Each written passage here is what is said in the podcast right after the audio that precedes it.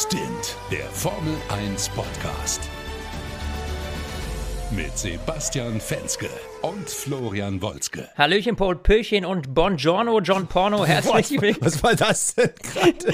Herzlich willkommen zu Stint, dem schnellsten Formel 1 Podcast Deutschlands. Natürlich wie immer am Sonntag direkt nach dem Rennen. Und natürlich nicht alleine, sondern wie immer mit meinem Lieblingskollegen. Moin, Sebastian. Servus, wie geht's dir? Also, ich hoffe, wir sind heute nicht zu dritt. Du, John Porno und ich. Was war das denn gerade, ey? Ja, du weißt glaub, doch, Flosky Peter muss, hat zugeschlagen.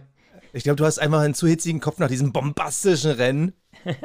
Was, was übrigens uns nicht davon abhält, wir haben trotzdem mal Themen gesammelt und haben übertrieben viele.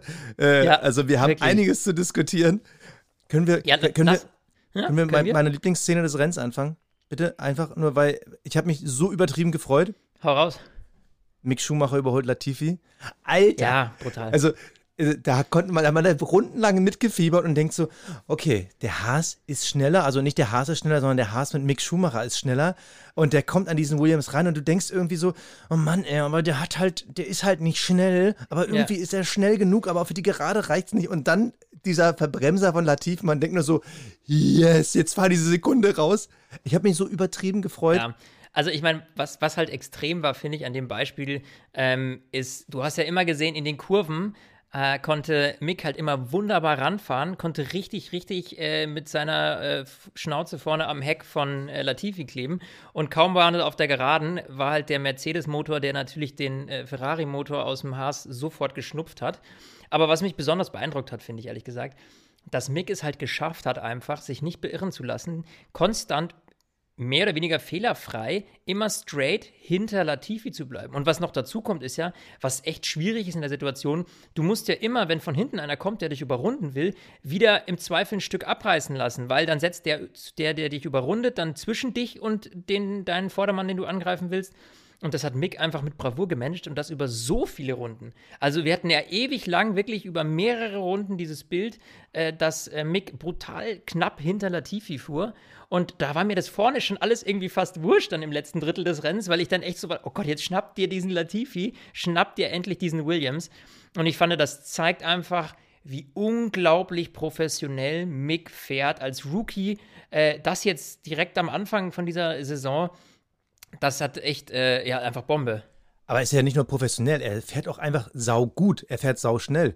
Und wir hatten ja vor drei Folgen den RTL-Kommentator Heiko Wasser bei uns im Interview. Wer es nicht gehört hat, hört gerne noch mal rein. Ja. Ähm, der hat da ja gesagt, dass er vor allem nach dem ersten Rennen bei Rhein ja gesehen hat, wie im letzten Stint Mick besser war als die beiden Williams. Und seitdem gucke ich jetzt immer darauf, um zu gucken, okay, wie ist denn wirklich das Kräfteverhältnis? Weil im Qualifying sind die Williams ja deutlich besser. Also auf eine ja. Runde Riesenunterschied. Gestern George Russell auf P11 gelandet. Nicht schlecht. Latifi gut äh, P18, aber äh, da ist nochmal die Qualität zwischen Russell und Latifi da. Aber der Williams hat mehr drauf auf eine schnelle Runde. Aber im Rennen, das ist wirklich richtig krass. Da ist der Haas mit Mick teilweise wirklich besser. Und du hast ja gerade angesprochen, ich habe immer wieder unten aufs Zeittableau geguckt. Immer wenn eine Überrundung war, ist Mick zwei Sekunden zurückgefallen, war aber zwei Runden später wieder da. Dann kam wieder eine Überrundung und dann wieder zwei Sekunden, er war wieder ja. da. Also eigentlich war er im Schnitt im letzten Stint, glaube ich, eine Sekunde schneller oder möglich eine Sekunde schneller zu fahren. Und wie er das immer wieder zugefahren hat mit diesem, man muss ja sagen, Schrottauto. Äh, krass, ja, also ich, finde es super. Höchsten Respekt. Also das muss ich auch sagen, äh, Mick ist da echt, äh, echt top und ähm, das äh, vor allem das komplette Gegenteil seines Teamkollegen. Ich würde sagen, ähm, den verschieben wir noch kurz, da kommen wir gleich zu. Ja. Äh, weil wir jetzt erstmal die Top-Szene besprechen wollten und dann nochmal kurz in den Start jetzt gleich reinblicken. Aber keine Sorge, eins kann ich euch versprechen. Zu Nikita Mazepin, ja. Also ich muss ja wirklich, ich muss mich jetzt schon mal zügeln, dass ich gleich nicht so, wie sagt man da? Ausfallend werde, leidenschaftlich ausfallen, ausfallen werde. Ja, genau. Deswegen leidenschaftlich ausfallen, so genau, kann man es auch benennen, ich, wenn ich, du deinen inneren Penner rauskehrst. genau, ich werde jetzt mal meinen Puls wieder runterbringen. Lass uns mal auf den Start gucken. Ähm, der auch, muss man sagen, ziemlich gut war von Max Verstappen. Schauen wir mal vorne auf die, äh, die Top-Plätze am Start. Also Bottas von 1 gestartet ähm, und der ist auch relativ gut weggekommen. Äh, Hamilton sah nicht so gut aus, fand ich. Nee, der hatte halt Glück, dass er dann noch rüberziehen konnte und sich dann direkt in den Weg von Verstappen geworfen hat. Also ja. hätte Hamilton eine Sekunde später rübergezogen, hätte er das Problem gehabt, dass Max neben ihm gewesen wäre.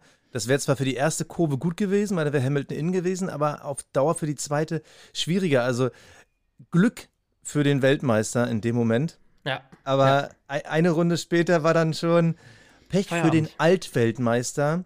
Und da habe ich mich richtig geärgert. Also Kimi ja. ballert in Giovinazzi, er hat sich mittlerweile auch entschuldigt. Wie, wie hast du die Situation gesehen? Ich fand es am Anfang erst schwierig, aber mit der Wiederholung merkt man irgendwann, okay, ist ganz klar. Ja, ich meine, Kimi fährt von hinten auf der Startzielgeraden auf Giovinazzi auf, will natürlich irgendwie an ihm vorbei, aber ich in meinen Augen, so wie ich das gesehen habe, hat er ja nicht mal gezuckt. Also, ich meine, auf der Startzielgeraden ist sowohl rechts als auch links relativ viel Platz. So, und dieser Unfall ist mehr oder minder ziemlich in der Mitte der Startzielgeraden passiert.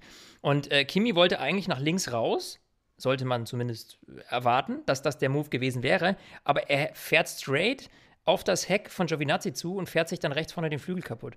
Also für mich war das so, dass er sich komplett verschätzt hat, was die, die, die Pace da angeht, dass er viel zu schnell aufgelaufen ist oder dass er einfach gedacht hat, da ist noch ein Millimeter, so und der war dann halt da nicht mehr. Also er hat einfach quasi vergessen oder verpennt, rechtzeitig nach links wegzuziehen. Und das ist natürlich für einen Kimi Räikkönen, sorry bei aller Liebe, aber also wenn das Mazepin passiert, okay, so what. Aber Kimi, ganz ehrlich, wie oft hast du in deinem Leben schon exakt diese Situation gehabt? Äh, da muss ich sagen, schwache Leistung. Ja, er hat sich halt krass verschätzt, weil es war wirklich dieser Geschwindigkeitsunterschied, den du angesprochen hast. Er war eigentlich zu früh zu nah dran. Und man sieht leicht, also für den Bruchteil von einer Sekunde will Kimi mit rüberziehen, um den Windschatten auszunutzen, merkt dann aber, er ist so viel schneller, ach, okay, dann kann ich ja jetzt schon links an ihm vorbei und da war er schon zu dicht. Also ähm, er hat sich einfach komplett verschätzt, er hat die Schuld auf sich genommen und ist okay. Es ist ein Rennunfall, aber ein ziemlich dämlicher, vor allem wenn es im gleichen Team passiert und vor allem, wenn es jemandem passiert mit so viel Erfahrung, der letztes Jahr in Portugal der Überstarter war und in der ersten Runde 12, 13 Plätze geholt hat. Ja, das war schon, echt, es war schon ärgerlich. Finde ich von, von, von einem der wirklich erfahrensten Piloten. Ja, ich meine, Kimi ist ja äh, wirklich der Gigantosaurus der äh, Formel 1-Historie gefühlt, ja, so wie der, so lange der schon dabei ist.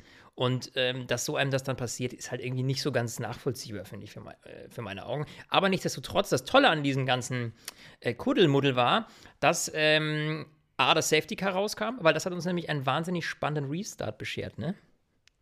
Also, äh, mal, um, damit unsere Zuhörerinnen und Zuhörer mal mitbekommen, was wir uns während des Rennens so schreiben, beziehungsweise wir schicken uns nur noch Sprachmitteilungen, wir sind halt mittlerweile so einfach.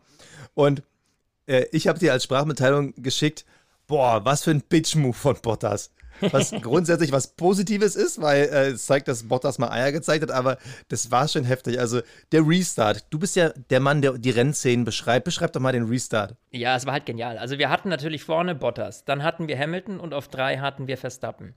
So, äh, Safety Car Ending. Heißt, die Truppe vorne ziemlich abgebremst von Bottas, sehr langsam in die letzte Kurve rein und dann auch noch auf Beginn der Startzielgeraden hat Bottas noch nicht Gas gegeben. Also er hat sehr lange rausgezögert, muss man sagen. Ähm, ich meine mich zu erinnern, dass er das schon ähnlich mal so gemacht hat.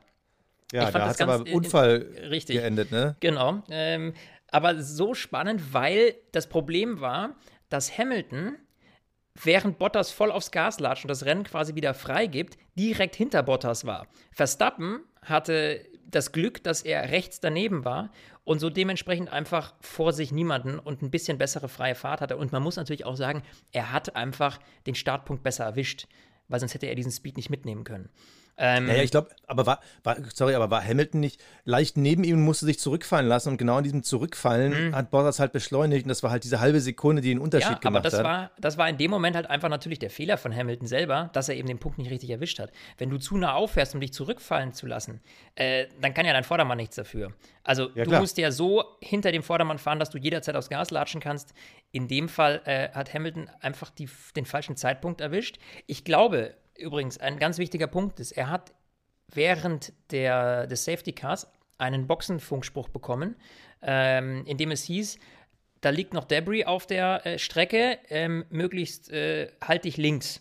Ja, weil durch diese Flügel, die zerschossen wurden bei Kimi vorne, lagen da noch so ein paar feine Splitter auf der Straße. Die groben Teile haben die weggeräumt, aber die feinen Splitter lagen noch da.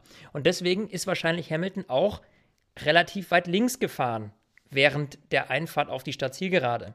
Äh, Verstappen hat das nicht gemacht und ist nach rechts ausgewichen und das war in dem Fall tatsächlich die bessere Strecke. Also ich glaube, der Grund dafür, warum Hamilton so weit links gefahren ist und dann auch die Dame direkt hinter Bottas, war eben dieser Funkspruch, wenn du dich erinnerst. Ja, es war auf jeden Fall clever gemacht von Bottas. Also wir sehen ja häufiger einfach nur dieses Zusammenbremsen, ähm, wo dann einfach der Erste besser beschleunigt war, als einfach das Tempo vorgibt. Ja. Aber in dem Fall wirklich daraus Kapital zu schlagen und den Hintermann so ein bisschen zu bestrafen, vor allem wenn es im Endeffekt ja auch irgendwo noch der direkte Konkurrent um die WM ist. Also fand ich einen wirklich nice Bitch-Move von Bottas. Auch müssen wir jetzt, jetzt irgendwie so eine Explizit-Folge machen? Ich habe das Gefühl, wir sind heute leicht vulgär. Ähm, ja, das aber, kommt davon, wenn gut. wir jetzt beide zusammenarbeiten. So, und äh, was mir sehr gut gefallen hat, Lando Norris, äh, zu dem Zeitpunkt hat er sich dann P4 geholt. Auch von Lando wieder mega guter Beginn. Er hat natürlich später den Platz an Perez aufgeben müssen, der dann im Zweifel schon im besseren Auto unterwegs ist. Aber am Ende ja. ähm, wieder gut abgeliefert. Am Ende, jetzt muss ich selber mal gucken, ähm, der ist Fünfter was? geworden, ne? Lando? Lando ja, genau, ist Fünfter, Fünfter geworden, genau. So, also äh, mal wieder ein starkes Rennen von diesem Jungen. Und äh, wir hatten ja in der letzten Folge schon mal spekuliert, äh, wie sieht es eigentlich aus? Wird man sich bei Mercedes nächstes Jahr dann einen Russell holen? Was ist, wenn Hamilton aufhört? Also vorausgesetzt, Hamilton hört auf und die setzen nicht auf Bottas als quasi erfahrenen Typen, sondern machen wirklich einen Restart. Diesen Lando Norris, den musst also, du eigentlich bei den Top-Teams als ersten Kandidaten auf der Liste haben, um jemanden nach vorne zu holen. Also der wäre für mich noch vor Russell. Weißt du, woran mich äh, Norris erinnert? An die Anfangszeit von Max Verstappen so ein bisschen. Da wusste man auch relativ schnell, der Typ, der hat's raus, der fährt verdammt schnell. Nur Max hatte damals eben diesen mit dem Kopf durch die Wand Move so ein bisschen. Ja, wir haben ihn ja auch ja, viel kritisiert ja. ganz am Anfang. Ich erinnere dich nur noch an unsere erste, unsere erste Saison des Podcasts, wo wir eben äh, darüber gesprochen hatten, auch öfter. Und ich finde, das hat Lando nicht. Also ich finde, Lando ist kontrollierter, aber gleichzeitig wahnsinnig schnell. Also ähm, ja, deshalb finde ich, hat Parallelen zu Max Verstappen nur mit weniger Brechstange. Absolut. Also äh, an mich erinnert er mich sogar eher an den jungen Sebastian Vettel der einfach aus einem ähm, ja, mittelmäßig guten Auto einfach ein gutes Auto macht.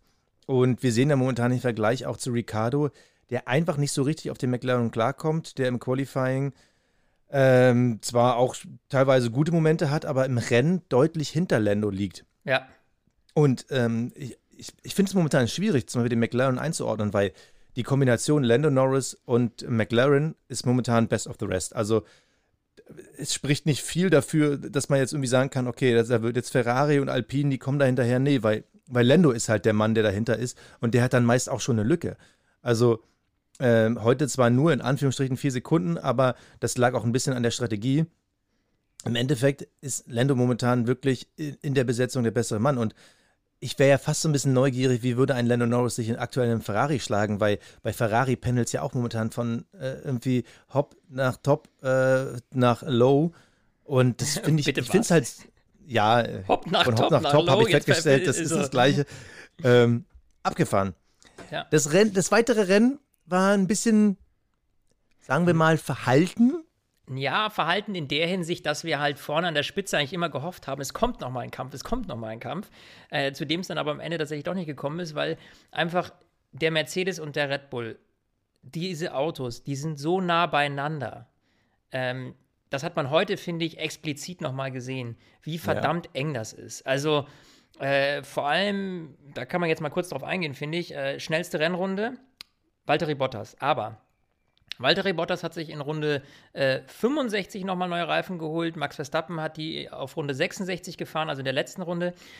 Verstappen hat die schnellste Rennrunde dann nur deshalb nicht bekommen, weil er eben die Tracklimits missachtet hat und deswegen wurde ihm die aberkannt. War aber äh, zwei, Zehntel schnell, äh, ja, zwei Zehntel schneller als ähm, Bottas, der eben die eine Runde zuvor aufgestellt hatte. Und diese zwei Zehntel Unterschied, gut, lass uns die Track Limits mal wegnehmen, dann wäre es vielleicht nur ein Zehntel gewesen, aber hauchdünn. Und das jetzt endlich mal gesehen, nicht im Qualifying-Setup, sondern im Renn-Setup. Mit leerem Tank, wirklich Vollgas, hau raus, was geht.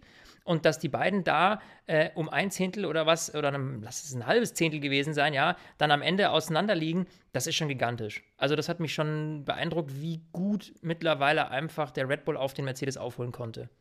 Wobei man fairerweise sagen muss, ich bin zwar inhaltlich bei dir, aber es ist halt der Vergleich der beste Fahrer von Red Bull gegen den zweitbesten Fahrer von Mercedes. Also, ja, da gebe ich dir recht. Wenn man, wenn man da jetzt vielleicht einen Lewis Hamilton gesehen hätte, der mysteriöserweise immer irgendwo auf einmal vier Zehntel rausholt.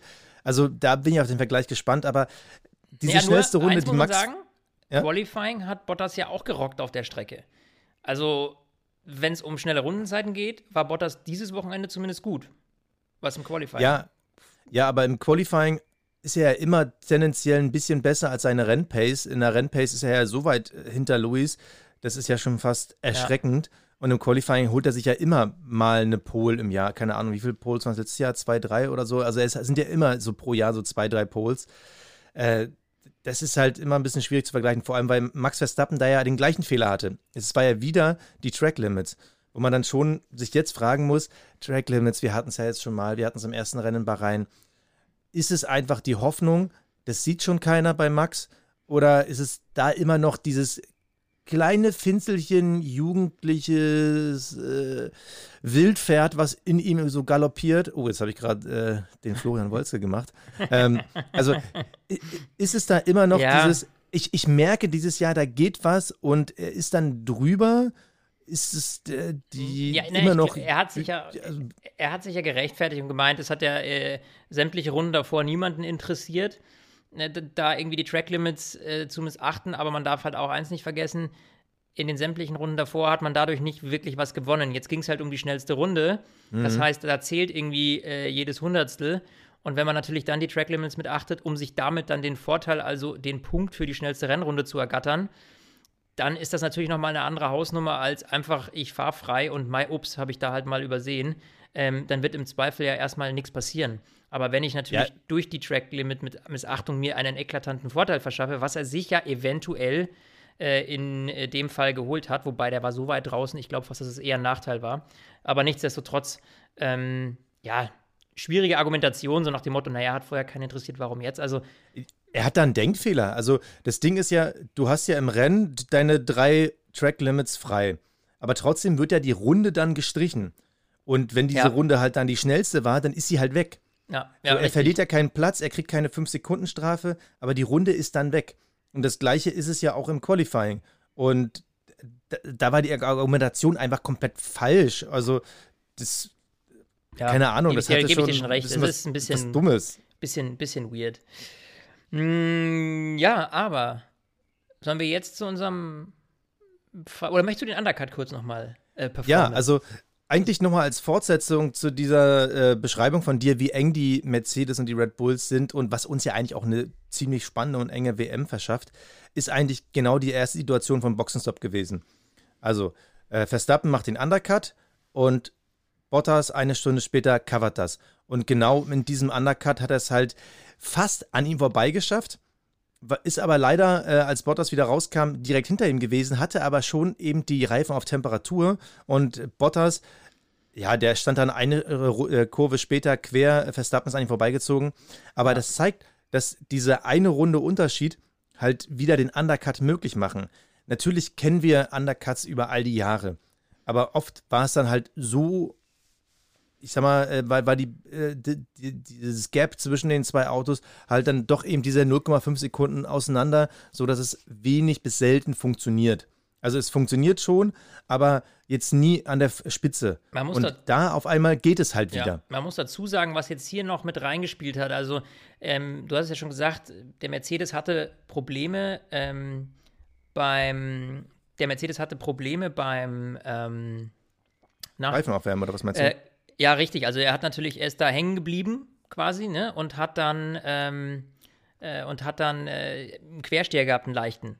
So, Max ja. war ja schon eine Runde drauf, hatte natürlich wärmere Reifen. Jetzt sind wir in Portimao mit den drei härtesten Mischungen gefahren. Und die beiden haben auf weiß gewechselt, also auf den allerhärtesten Reifen, den es überhaupt gibt.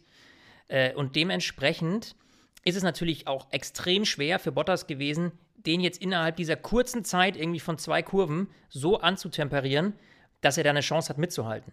Und das war, glaube ich, auch so ein bisschen der Vorteil, den Max in dem Moment hatte. Hätten die beiden nicht ja, auf Weiß... du jetzt einfach nur gerade entlang das, was ich nein, in kurz nein, hätten gesagt die beiden hab? zum Beispiel auf Rot gewechselt oder was, ja, dann wäre es für Max... Ach, so meinst du es? Weißt du, so wollte ich das argumentieren.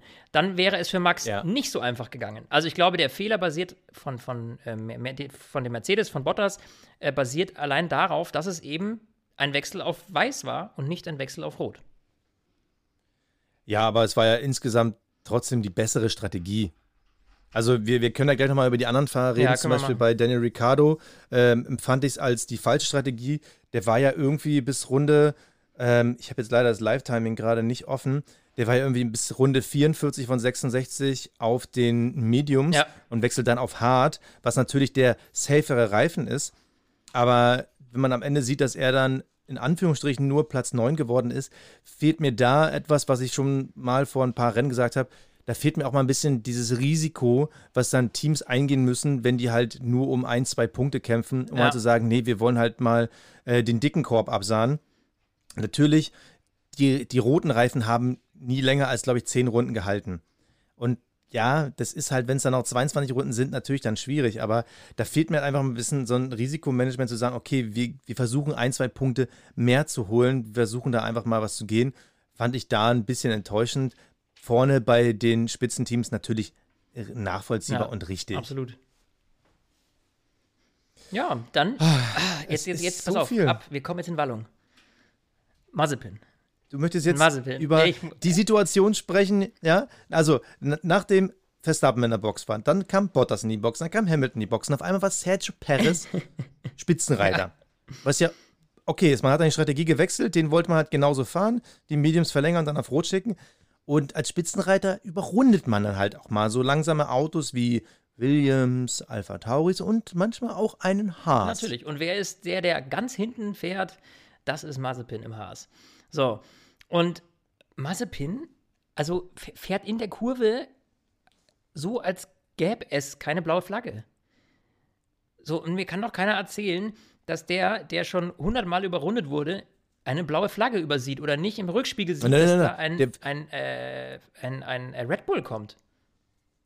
Ne, 100 Mal überrundet kann es ja nicht sein, denn äh, das erste Rennen hat er ja nach einer Runde schon Oh ja. beendet. Also da konnte er noch nicht Verzeih überrundet werden.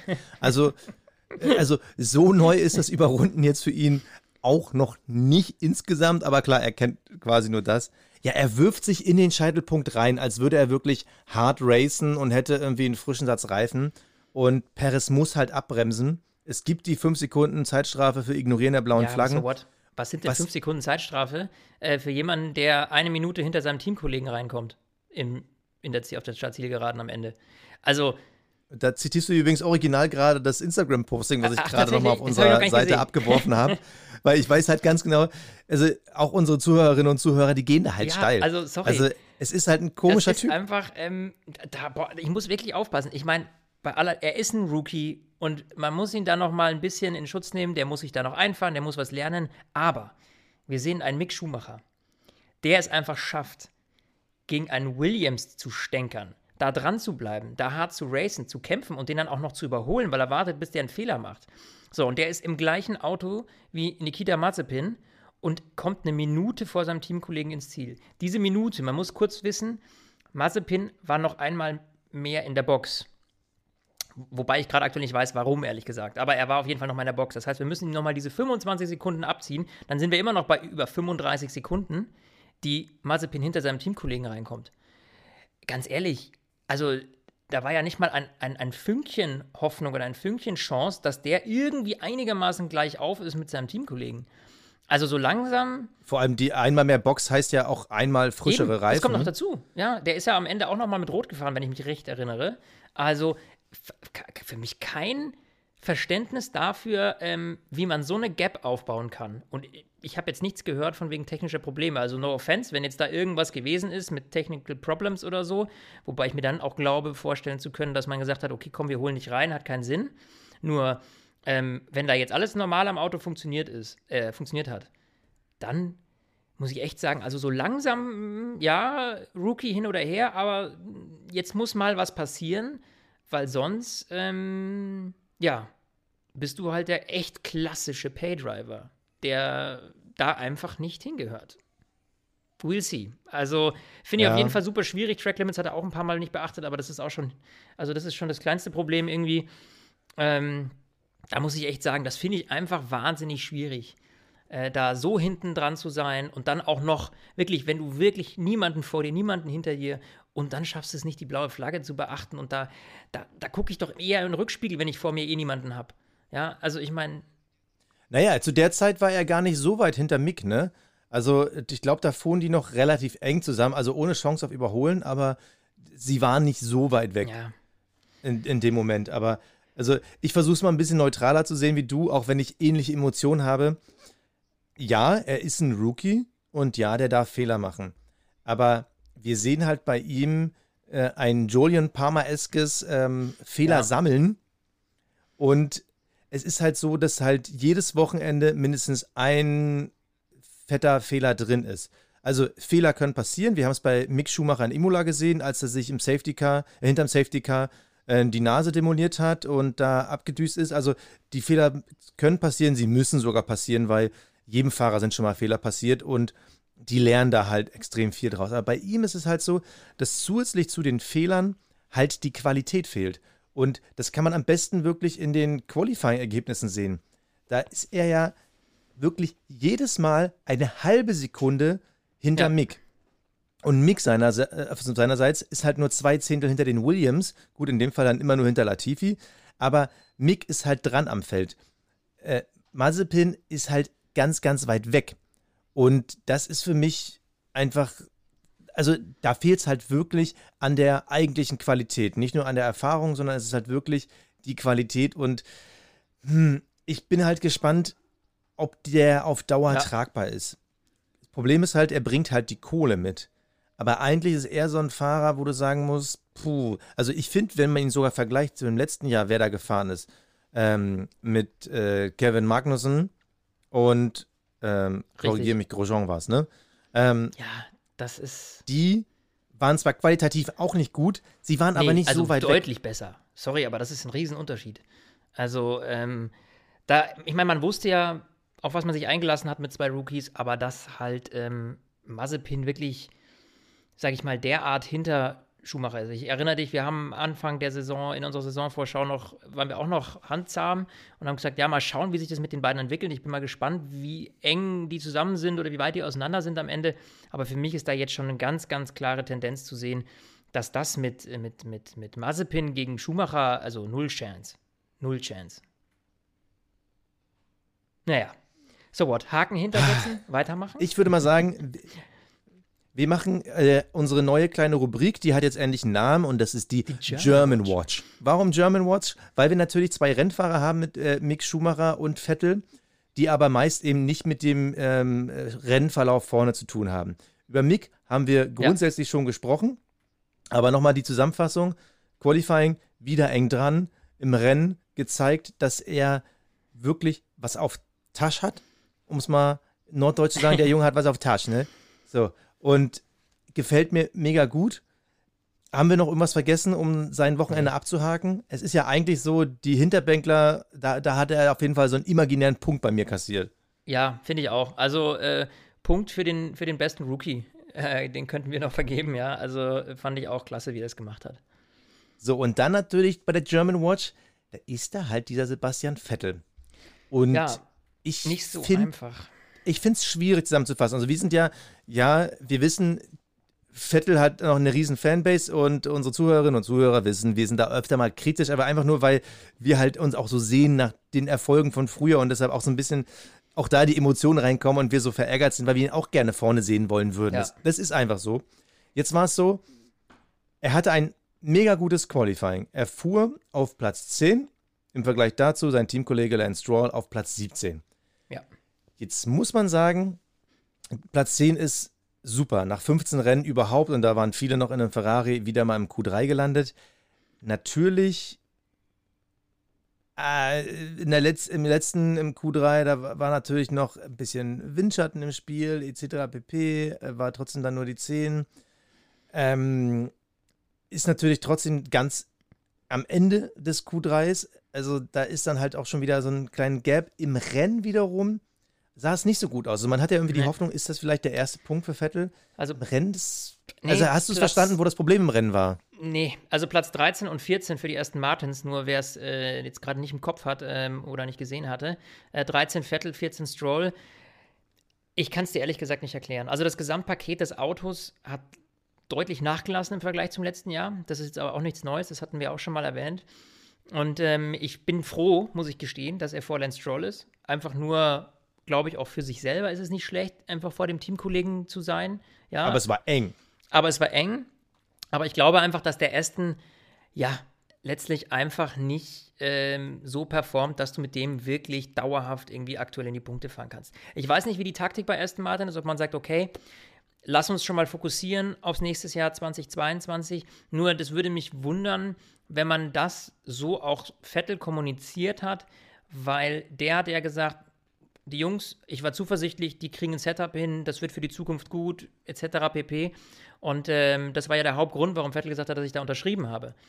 So, deswegen, das spricht so ein bisschen dagegen, ja, dass man das Auto jetzt schon anfängt, irgendwie so ein bisschen zu vernachlässigen. Äh, ich hoffe es einfach nicht, aber ich kann natürlich mir vorstellen, dass wenn man merkt, okay, irgendwie dieses Jahr, es funktioniert gerade nicht so mit dem aktuellen Auto, ähm, selbst wenn wir jetzt da richtig reinstecken, sind wir nicht sicher, dass wir da weiter vorkommen. Lass uns die Ressourcen sparen und lass uns aufs nächste Jahr setzen. Und ich glaube, dass Aston Martin so langsam an diesen Punkt kommen könnte, an dem man sagt, du komm, wir stoppen das jetzt hier, wir nehmen jetzt mit, was hiermit geht, aber wir fokussieren uns voll auf 2022, aufs neue Reglement. Das könnte ich mir vorstellen. Also eigentlich bist du sogar in der Situation, dass es muss. Also wir hatten ja, ich weiß gar nicht, hatten wir Aston Martin in der Saisonvorschau auf Platz 4 gesehen hinter McLaren? Ich glaube ja, oder hatten wir sie auf P3, ich weiß nicht. Sie sind halt realistisch im Rennen Platz 8. Vor den Williams und vor den Haas. Ja. Wenn man jetzt mal guckt ähm, auf das Endtableau, da sehen wir, also Vettel 13, Stroll 14, dahinter der Alpha Tauri von Tsunoda, der kein gutes Wochenende hatte. Und danach kommen nur noch die Williams und die Haas. Und natürlich Kimi Räikkönen, der ausgefallen ist. Direkt vor Vettel fuhr halt Antonio Giovinazzi. Ja. Und dass der Alpha besser ist als der Aston, das zeigt ähm, eigentlich ein Grundproblem, was auch die Williams haben. Es reicht halt nicht, den besten Motor zu haben. Du musst auch das Auto drumherum gut bauen. Vollkommen und richtig.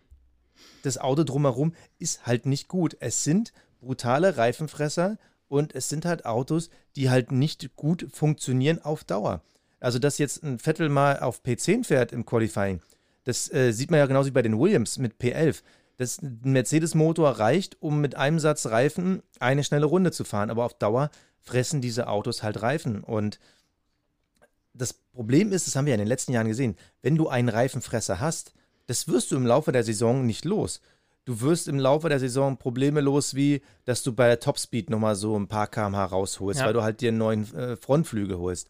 Aber ein Reifenfresser, den, den wirst du im Laufe der Saison, den, den wirst du nicht los. Und ähm, es, es, wird grundsätzlich extrem schwierig für Aston Martin überhaupt noch mehr Punkte zu holen, weil sie halt jetzt gucken müssen, wie entwickeln sich die Alphas und äh, Alpha Tauri, die halt qualitätsmäßig vor denen sind, ist halt schwierig. Und wenn wir dann nochmal weiter gucken auf die Alpines, die ja ein sau starkes Wochenende hatten, das muss man sagen, dann ja. sieht es halt echt, sieht halt, äh, wir reden gleich nochmal über äh, Alonso und Ocon, aber ähm, um Vettel abzuschließen, das sieht ja nicht gut aus. Und äh, am, am, Ende drei Plätze zu verlieren, er hat ja dann sogar gegen Stroll nochmal fighten müssen. Und das ist ja eigentlich bei allem Respekt vor der Leistung, dass er mal ein solides Rennen hatte, eigentlich auch nicht gut für Vettel, weil von äh, Platz 10 zu starten und am Ende äh, gegen einen von Platz 17 startenden Lance Stroll zu fighten, zeigt, dass es für ihn einfach nur eine Richtung gab im Rennen und das war nach hinten. Mhm.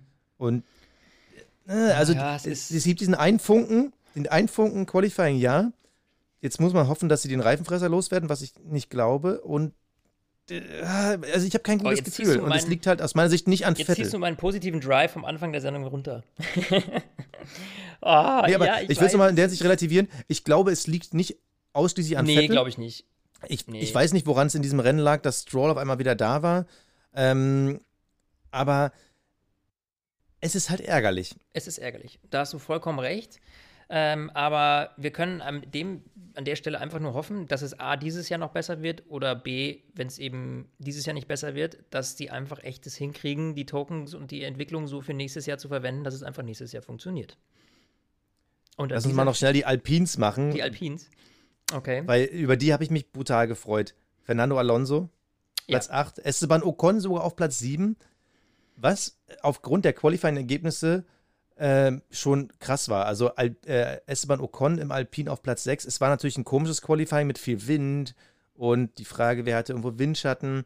Da hatte Ocon tendenziell mehr Glück. Im Vergleich dazu Fernando Alonso, Platz 13. Wir wurden letztens gefragt, warum wird Alonso so abgefeiert? Weil er halt im Rennen ein sauguter Fahrer ist. Ja. Konstant schnell und reifenschonend und von Platz 13 auf Platz 8 das ist für mich schon. Ja, und das in einem Alpin. Das ist auf jeden Fall ein Move. Auch Esteban Ocon dann im, äh, am Ende auf Platz 7, also die sind direkt hintereinander, 7 und 8. Das sind natürlich Plätze. Das ist für einen Alpin, muss man ehrlich sagen, einfach ein super solides Ergebnis. Mega gut. Die können echt zufrieden miteinander sein und haben vor, vor sich äh, tatsächlich dann auch nur äh, einen McLaren, Lando Norris und den Ferrari von Charles Leclerc. Ähm, Danny Ricciardo im McLaren hinter sich gelassen und das um ganze 10 Sekunden. Das ist schon respektabel. Ja, also ich finde es momentan auch schwer einzuschätzen bei diesem Feld. Also der McLaren ist ja ganz klar eine eigene Liga als Best of the Rest mit Abstand zum reinen Mittelfeld. Ja. Aber du hast bei den Ferraris, die Alpins. Die ärgern. Äh, ja, also die, Sie ärgern. Diese, die, die sind halt so super close und auch mhm. eigentlich ein Daniel Ricciardo fährt halt mit denen um die Wette. Richtig. Äh, ich, ich ja. finde es halt spannend, weil man, ich, man wüsste gar nicht, also der Ferrari ist tendenziell äh, glaube ich, schneller auf der Gerade. Da hat er ein bisschen mehr Bums, aber der Alpine ist, glaube ich, einfach reifenschonender und besser zu fahren. Und das siehst du halt in der Qualität von einem Alonso, aber im Umkehrschluss fehlt dir dann halt die Speed im Qualifying. Ja. Ich glaube aber, die können fleißige Punkte-Hamster bleiben. Das auf und jeden Fall. Esteban Ocon? Ich, ich, glaube, die sneaken sich halt immer so da durch. Und ich finde, die Alpinen, die sind auch bei vielen, glaube ich, gar nicht so im Fokus. Ähm, aber nee. äh, die werden am Ende ordentlich äh, Punkte sammeln, wenn es so weitergeht. Also Tendenz ist auf jeden Fall perfekt von denen. Und an dieser Stelle legen wir nochmal einen Boxenstopp ein und zwar für Athletic Greens, das Nahrungsergänzungsmittel, was uns ja schon seit einigen Wochen unterstützt, weil, ich muss es einfach sagen, weil es halt saugut ist. Ich, also ich merke das momentan so, es ist halt irgendwie eine stressige Zeit und da ist halt die Konzentration, die mangelt manchmal und vor allem, was bei mir mangelt, ist halt die richtige Ernährung. Manchmal habe ich einfach nicht alles da und gebe einfach meinem Körper nicht alles Gute. Deshalb habe ich Athletic Greens ein grünes Pulver mit Wasser angerührt, morgens, äh, am besten noch vor dem Frühstück, das Ding wegziehen und dann hast du einfach deinen Energiehaushalt aufgefüllt. Warum? Weil da halt so viel drinsteckt und Flo, du weißt da mehr. Richtig, und das ist übrigens der Grund, nur vorweg, warum ich es mit Basti so gut aushalte jeden Tag. weil, weil ich Athletic Greens nehme. Und das besteht, du hast es schon angedeutet, es besteht aus 75 Vitaminen, Mineralstoffen und vielen anderen wichtigen Inhaltsstoffen. Und das Allerbeste, das ist alles natürlich. Das heißt, da ist nichts Künstliches hinzugefügt worden. Und das hilft eben beim Thema Energie, Konzentration, kann das Immunsystem unterstützen, aber eben auch das Thema Verdauung und Darmgesundheit. Ich weiß nicht, wie es da bei dir so ausschaut, aber ich muss sagen, also mir gefällt es wunderbar und wir haben ein spezielles Angebot für euch. Auf athleticgreens.com slash stint könnt ihr bei eurer Bestellung zusätzlich ein Jahresvorrat an Vitamin D3 abräumen und fünf Travel Packs. Das sind einfach äh, äh, Athletic Greens nochmal abgefüllt in kleinen Portionchen, die man sich in die Hosentasche, in den Rucksack, in die Tasche für die Arbeit stecken kann. Das Tolle ist ja, bei Athletic Greens gibt es die 60 Tage Geld zurück Garantie und man muss irgendwie nicht ständig in den Laden rennen. Das gibt es als Abo einfach frei Haus. Also du kriegst es einfach vor die Tür ja. wieder gestellt, wenn die Dose alle ist. Also athleticgreens.com slash stint. Staubt eure extra Portion ab und dann viel Spaß damit. Genau. Und ich halte jetzt weiter mit Basti aus. So, und einmal kurz, weil wir, weil er sonst zu kurz kommt, Lewis Hamilton gewinnt ja. den großen Preis von Portugal. Verdient. Gut, gut, gut gefahren. Ja, weil das war eine solide, Kann man nicht anders sagen. eine solide Hamilton-Nummer, klar, mit dem Patzer da ähm, beim, beim Restart, den er dann aber natürlich wieder wettgemacht hat. Der hat dann Bottas schnupfen können, auch, äh, auch im Rennen Tempo. Es gab zumindest, soweit wir wissen, keine Ansage von wegen Bottas, lass mal den Lewis vorbei. Die haben auch am Anfang relativ viel gekämpft, muss ich sagen. Das war auch cool, ähm, die beiden mal fahren zu lassen. Und ich finde auch beim Überholmanöver hat man gesehen, dass Bottas jetzt nicht äh, freiwillig äh, gesagt hat, ich mach mal Platz. Ne? Also das nee. war schon ein cooles, faires Duell und ja, schön anzuschauen. Ich sag mal so, es war bestimmt nicht Hamiltons bestes Rennen, aber er hat natürlich eine Top-Leistung äh, abgeliefert, die natürlich dafür gesorgt hat, dass er am Ende vorne steht. Aber das ist auch der Unterschied, weil auch Lewis Hamilton macht Fehler, nur er hat halt die Qualität, diese Fehler auszugleichen. Ja. Und selbst bei einem, wie du sagst, nicht so guten Rennen von Lewis Hamilton gewinnt am Ende ein Lewis Hamilton. Ja. Und das ist halt immer noch diese fahrische Qualität. Ich weiß, es gerade wieder der Hamilton-Fanboy in mir drin, aber ähm, das hat mir verdammt gut gefallen und es ist ja trotzdem eng gewesen. Und ich glaube persönlich, wenn Max Verstappen von der Pole gestartet wäre, hätte er gewonnen. Und allein, dass wir über solche Rennwochenenden sprechen, das, das erfreut mein Fanherz. Ja, absolut, absolut. Und an dieser Stelle, mein Lieber, möchten wir natürlich eins: unsere Awards küren. Uh, Trommelwirbel. Drrr. Der Fahrer des Rennens. Der Fahrer des Rennens, Basti, jetzt bin ich äh, schwer gespannt, ob wir da den gleichen haben. Also ich bin wirklich schwer gespannt. Ich könnte es mir fast vorstellen. Also, du, du könntest dir vorstellen? Ja, du darfst loslegen. Also, mein Fahrer des Rennens ist Fernando Alonso, ah. weil mir einfach dieses alte Fernando Alonso-eske ähm, Racing gefallen hat. Also, fassen wir nochmal zusammen. Er fährt von P13 los, ist am Ende 8, hat sich gute Fights geliefert, zeigt einfach, wie stabil er ein Auto fahren kann. Und das ist für mich die alte Alonso-Qualität, einfach ein Auto zu schonen am Limit. Und ich wünschte mir fast, er wäre bei McLaren gelandet, weil ich glaube, der Fight mit Lando Norris wäre deutlich enger als der von Ricardo Norris. Deshalb also mein Fahrer des Rennens, Fernando okay. Alonso. Ja, bei mir ist das tatsächlich der Mann, über den wir schon viel gesprochen haben. Äh, für mich ist es tatsächlich. Mazepin! Gab übrigens Leute nur, by the way, auf Instagram super viele Memes, äh, die gesagt haben: hey, lass uns alle mal Mazepin als Fahrer des Rennens voten. Äh, ich weiß aktuell noch nicht, wer es geworden ist. Das ist der offizielle Fahrer des Checo Rennens. Perez. Ist Checo Perez geworden? Wieso? Aber wieso? Weil er es geschafft hat, Mazepin zu überholen, obwohl der die blaue Flagge missachtet hat? ich weiß es nicht. Ähm, keine Ahnung. So, by the way, alles wurscht. Mazepin ist es auf jeden Fall nicht geworden. Nein, für mich ist es aber sein Teamkollege geworden, Mick Schumacher.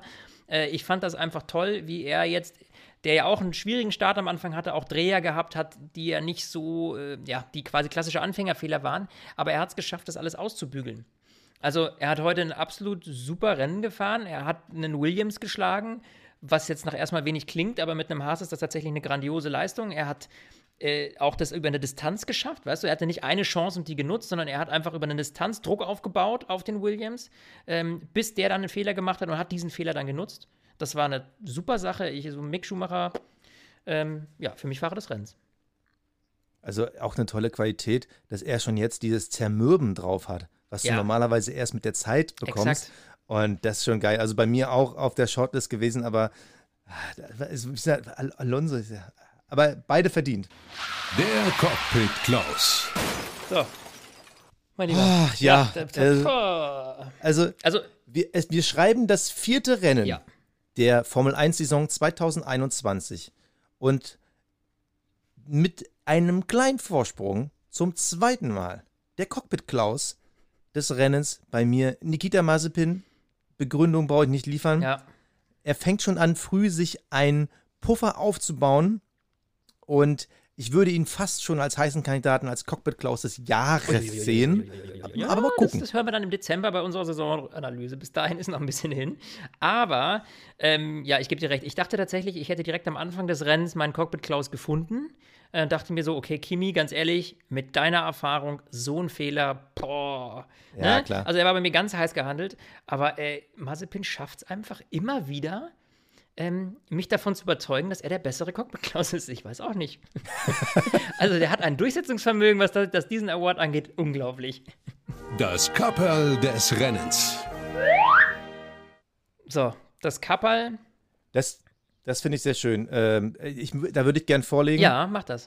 Weil ich das sowieso mal als Thema äh, äh, gerne mal mehr diskutiert hätte, nicht heute, aber ähm, ähm, mein Kapperl des Rennens ziehe ich vor Ralf Schumacher als Sky-Experte, Kommentator, weil ich finde, dass er eine enorm hohe Krass, Qualität ja. hat. Er hat eine ruhige, nicht nervöse Art und das, was er sagt, ist halt so on point, ohne irgendwie das Gefühl zu haben, er will jetzt irgendwo jemanden was Schlechtes oder einfach nur hart kritisieren, weil das irgendwie im Fernsehen ganz geil kommt, sondern es hat halt, es ist so on point. Und äh, ich hatte diesen Moment, vor dem Rennen, da gab es die Nationalhymne von Portugal und da flogen diese Düsenjets, das waren F-16s, über die Rennstrecke.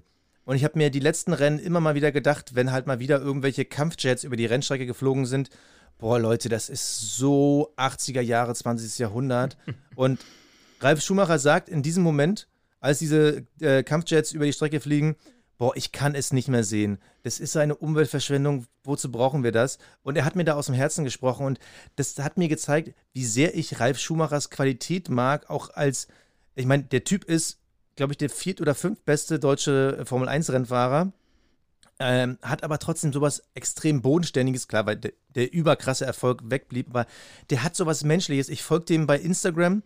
Ähm, der ähm, ist auch dort in seiner Haltung, in seiner Meinung immer sehr klar, direkt, sehr bürgerlich. Also der hat auch ein Restaurant, kritisiert Corona-Maßnahmen, aber auf mhm. einer mhm. ähm, auf einer vernünftigen Art, nicht auf irgendeiner hetzerischen oder verschwörerischen oder querdenkerischen Art, sondern auf einer nachvollziehbaren Art. Ich mag den Typen und er spricht mir aus dem Herzen. Deshalb mein Kapperl des Rennens ziehe ich vor Ralf Schumacher in seiner Funktion bei Sky. Finde ich cool. Finde ich echt, das ist ein sehr außergewöhnliches Kapperl. Ähm, und äh, ja, gebe ich dir recht. Ich finde auch, dass er so eine gewisse Ruhe reinbringt. Und ich finde Sascha immer cool, weil er natürlich äh, immer Vollgas gerade beim Start äh, so ein bisschen äh, kommentiert, wie gerade wie man es dann auch bei den englischsprachigen äh, Kommentatoren so ein bisschen hat. Ja. Und da meinte er auch, ähm, äh, Ralf Schumacher heute so, jetzt muss er erstmal durchatmen, ne? und da hat ihn so runtergebracht. Also die beiden ergänzen sich ganz gut. Und da muss ich ehrlich gestehen, da gebe ich dir vollkommen recht, das ist echt eine, eine coole Socke. Eine ruhige, coole Socke der das sehr sachlich rüberbringt, natürlich mit äh, selber sehr guter Erfahrung, ja, ganz klar.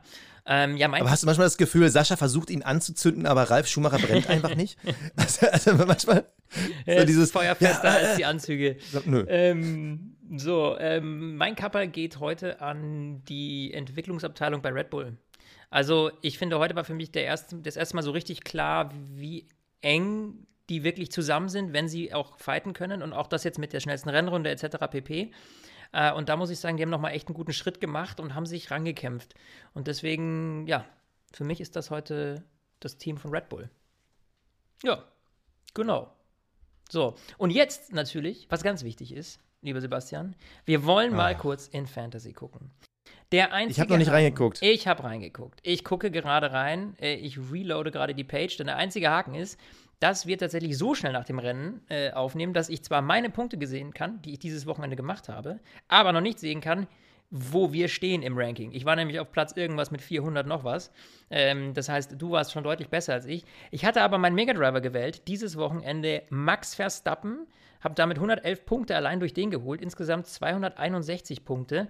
Das heißt, ich bin schwer gespannt, wo ich jetzt landen werde. Ich werde auf jeden Fall ein paar, paar Plätze nach vorne rücken. Aber Wie viel hast du insgesamt? 500, äh, ah, warte, eine Sekunde. Ich habe insgesamt 541. Ich habe 522 und noch keinen Turbo Driver gewählt. Mega Driver meinst du? Mega Driver. Ja. Wer ist eigentlich der Turbo Driver? Äh, Verrätst du das? Kannst du ja, ähm, ja eh kannst sehen. du ja einsehen. Ja. Sergio Perez ist mein Turbo ah, Driver. Aber bei mir Lennon ähm, Norris. Ähm, ich habe 46 mit Perez. Wie viel hast du mit Norris? 54. Up. Ah, okay, vielleicht muss ich beim nächsten Mal switchen. Und ich habe natürlich Mick Schumacher, ich habe Gasly, ich habe die Red Bulls als Team. Äh, stabile Leistung. Es bleibt weiterhin spannend in unserer Fantasy League. Ihr könnt alle jederzeit nochmal mit einstarten. Es wird natürlich jetzt schon schwieriger zu gewinnen. Ja, also dann, aber äh, es ist, geht ja. am Ende und es, es geht, es um geht immer noch um was, ja. ja? Also, es geht natürlich um einen wer, Hoodie. Um einen Hoodie eures Lieblingsteams, das ihr gewinnen könnt. Ähm, den ihr gewinnen könnt. Nicht das Team, sondern den Hoodie. Aber ähm, ja, also macht mit, wer noch nicht drin ist. Wir sind fast 700 Leute in der Gruppe. Also eine riesen Fanbase, die da mittlerweile mitmacht. Und das macht es uns natürlich auch immer schwieriger, dagegen anzustinken. Also letztes Jahr war ich echt ziemlich gut weit vorne, aber dieses Jahr schmier ich ab. Und je größer die Konkurrenz wird und je besser die Konkurrenz wird, desto schwieriger wird es auch für uns, habe ich so das Gefühl. Ne? Flo, ich muss dir eine Sache sagen. Wir Jetzt hören uns nächstes Wochenende schon wieder. Ist das, das ist verrückt, ist Wahnsinn, oder? oder? Double Header Time. Barcelona. Und dann geht's nach Barcelona. Genau. Bin ich gespannt. Barcelona kann ja auch gerne mal ein bisschen verhaltener Rennen verursachen. Ja, jetzt redst du auch noch nicht ich schlecht. Das, nee, nee, ich will es ja nicht schlecht reden, weil ich glaube, mit so einer engen Spitze, äh, das wird wieder ein Knüller. Ja, ich freue mich. Denke ich auch. Ich freue mich auch. Bis dahin, mein Lieber. Wir sehen uns. Servus. Stint, der Formel 1 Podcast mit Sebastian Fenske und Florian Wolzke.